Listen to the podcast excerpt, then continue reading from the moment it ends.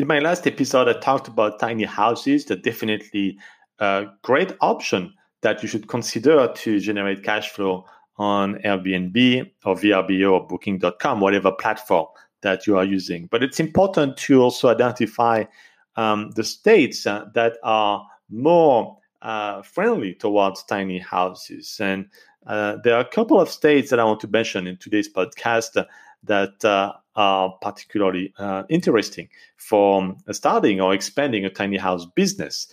And this is Arizona, California, Colorado, Florida, Texas, Tennessee, and Oregon.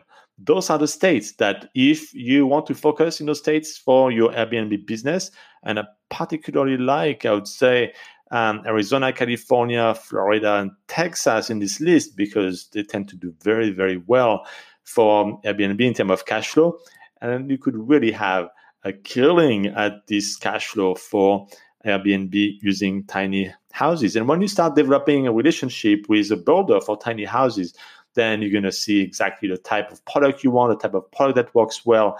And honestly, I think you're really going to fall in love with those tiny houses when they start making money for you.